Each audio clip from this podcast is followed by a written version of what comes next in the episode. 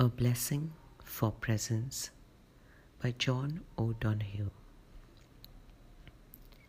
May you awaken to the mystery of being here and enter the quiet immensity of your own presence. May you have joy and peace in the temple of your senses. May you receive great encouragement when new frontiers beckon. May you respond to the call of your gift and find courage to follow its path. May the flame of anger free you from falsity. May warmth of heart keep your presence aflame, and may anxiety never linger near you. May your outer dignity mirror the inner dignity of soul. May you take time to celebrate the quiet miracles that seek no attention. May you be consoled in the secret symmetry of your soul. May you experience each day as a sacred gift woven around the heart of wonder a blessing from eternal echoes, Celtic reflections on our yearning to belong.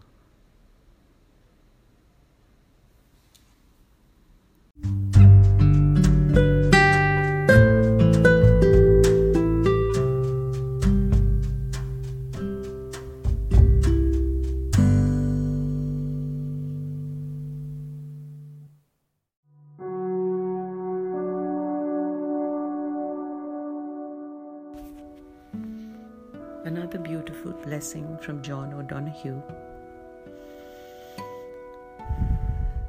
There is a way to receive these blessings. In every culture, every tribe, every community, every family has its own way. Some join hands across the table before eating. Some touch the feet of their elders. Some hug each other. Some give kisses. Some simply hold hands. Some look into each other's eyes across the fire. On this digital space, I invite us to simply breathe together a few breaths and invite the grace and presence to envelope us, take us home into the sense of completeness into the sense of being held just as we are in this moment, feeling enough.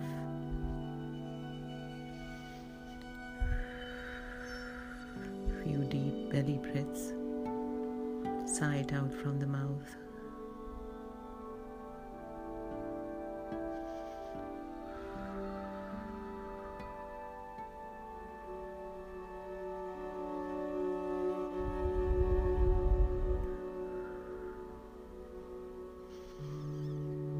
John says, enter the quiet immensity of one's own presence. And with eyes closed and hand on the heart, receive a blessing by John O'Donohue, a poet, a priest from Ireland.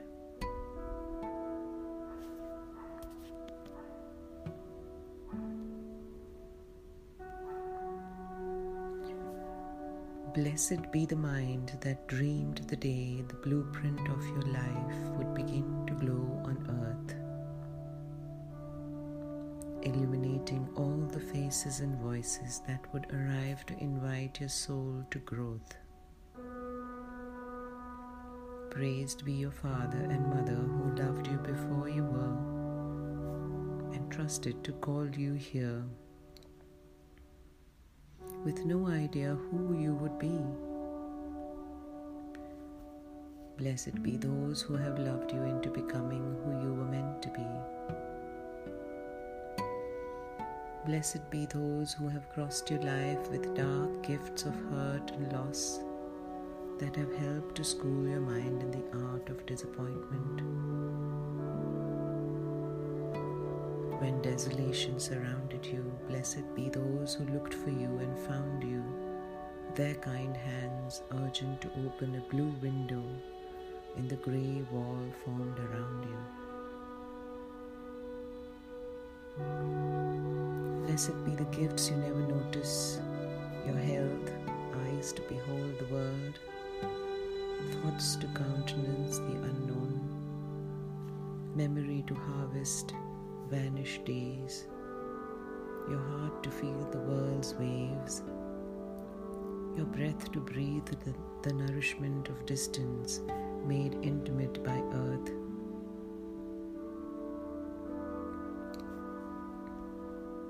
On this echoing day of your birth, may you open the gift of solitude in order to receive your soul.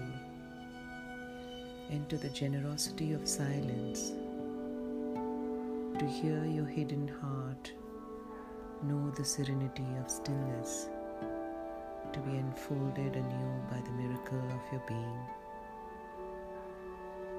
by John O'Donohue to bless the space between us, a book of blessings.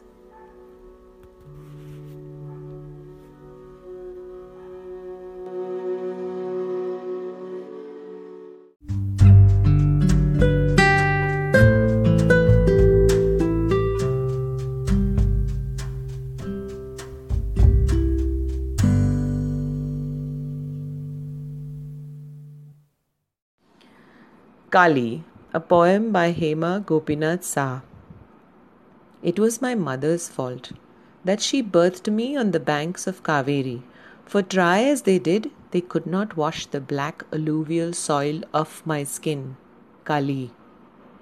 Little piece of coal, my mother's brother calls me, as he pretends he can't spot me in the darkened birthing chamber. It sounds very cute when said in Tamil, an endearment. Kali. This one just got baked a little longer in the oven, laughs my father, when my mother guiltily presents him with yet another daughter, one whose skin only a paddy farmer could love. Kali. I am six when I am made to understand that I, who was proudly showing off my 99% in maths, was less than my classmate at least I'm fairer than you, she says, sadly looking down at her own 73 marks. Kali. Rahat Ali hisses the epithet in class 3 that I would get familiar with through the years because I refuse to let him hold my hand. Kali. The shame I feel looking at my white face, black neck makeup, at my Arangetram. The shame is for the secret pleasure that even though I look like a clown, I am fair for two hours. Kali. I burn my skin to a crisp with hydrogen peroxide. Congratulations. I now possess blonde sideburns to contrast my black skin. Kali. The proud mother of a prospective groom who insisted on a fair skinned bride for her son, who was white as milk.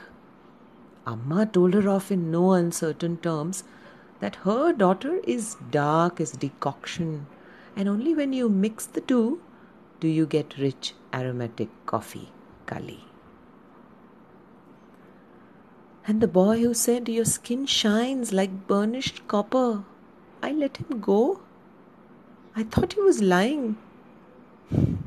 Boris Becker declared that the only time he noticed that his girlfriend was black was when he saw how beautiful her skin looked against his white sheets. Kali. Touching my husband's peachy, creamy skin when we make love, wondering how could how could he find me desirable, Kali? Lakme has three shades white, off white, and peach. The joy I feel when I purchase my first compact at Hira Panna Smugglers Market at age 26. It is the mythical, never seen before Mac Compact in the pre Manmohan Singh era, and it is the exact shade of my skin. NC45. They got me. They knew I existed. I had a number. I still have that compact after 18 years, but the shop assistant wants me to buy NC44 because it makes me look fairer, Kali. I'm pushing my light skinned daughter on the swings. Someone asks me, Where's her mother? I bristle that I am the mother. The lady giggles apologetically. Usually only maids are dark skinned, no? No offense, Menji. Kali. Stay indoors.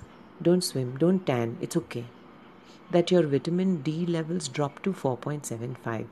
Depression, stress fractures are a reasonable price for fairer skin. Melanin is a disease. There are treatments for it, Kali. Stick to gold jewelry. Silver makes you darker. Leave the diamonds to the porcelain Punjabis. Don't wear white. Don't wear black. Don't wear blue. Don't wear pink. Don't wear light colors. Don't wear dark. Don't wear pastels. Don't wear warm colors. Don't wear cold either. Kali. She who stands naked, wearing heads and blood, suffering no one. Fangs are bared as are the phalans, the talons, fulsome, fearsome, black of skin, revered, worshipped, adored, Kali.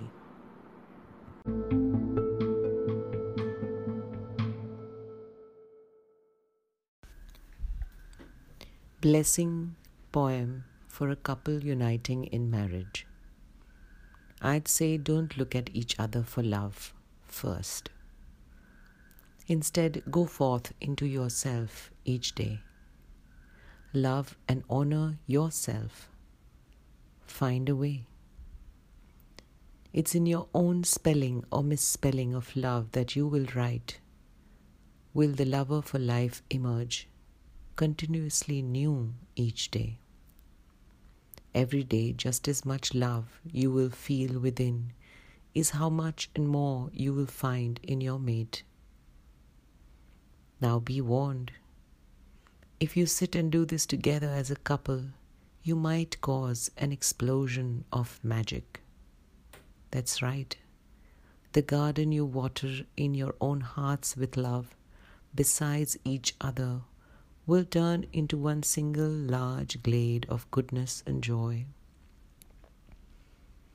Don't take this for granted, as many are wont to for it will release its magical fragrance only as long as the both of you tend to it.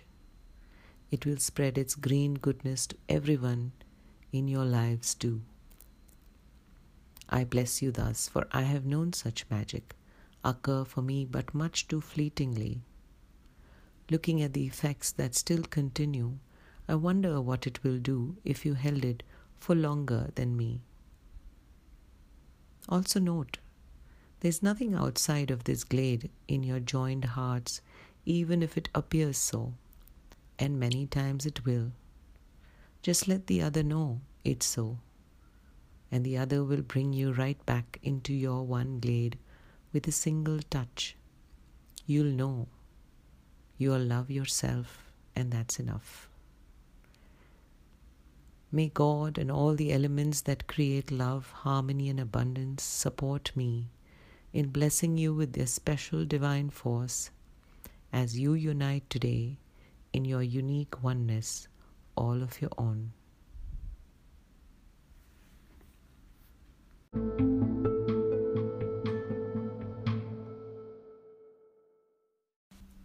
Poetry for Pride Week. I am the ever blue bride, stride with pride. First, a swig of Persian blue. At birth, you are new, babes, truly brand new. Maybe oxidation of ferrous ferrocyanide salts between mummy and papa. Who knew? At 27, I could fall in love with anybody, everybody, and you. Cobalt blue, they said, cobalt. The chemical element of atomic number 27 a hard silvery white magnetic metal. I hung to the word magnetic. Must be magnetic me, magnetic you, or the world is truly askew. Why, everyone wants a bit of me. Young ones admiring sky blue grins, older ones strutting peacock blue brows, same gender alluring cerulean blue seductions, opposite gender dressed up, caded blue attractions, me hiding in plain sight, teal blue negotiations. Until I could figure with all this what to do, I went with my Oxford Blue considerations. Forty years thence of lived data evidence suggests I did possess a Apollinary point of view, and still do. Now, won't you pass me some sapphire blue gem, gem of space? Tried it, but I didn't really enjoy your game of blending ferrous ferrocyanide salts on my pretty meat. The stuff that's beyond senses attracted me most. Poetry or pride, both I said, both I choose, and ran away with azure blue, leaving the Maya blue, for the midnight blue suits me most. The overall temperament still remains largely melancholy, if you ask me. But I know you won't, for all blues are moody, and so are you thankfully.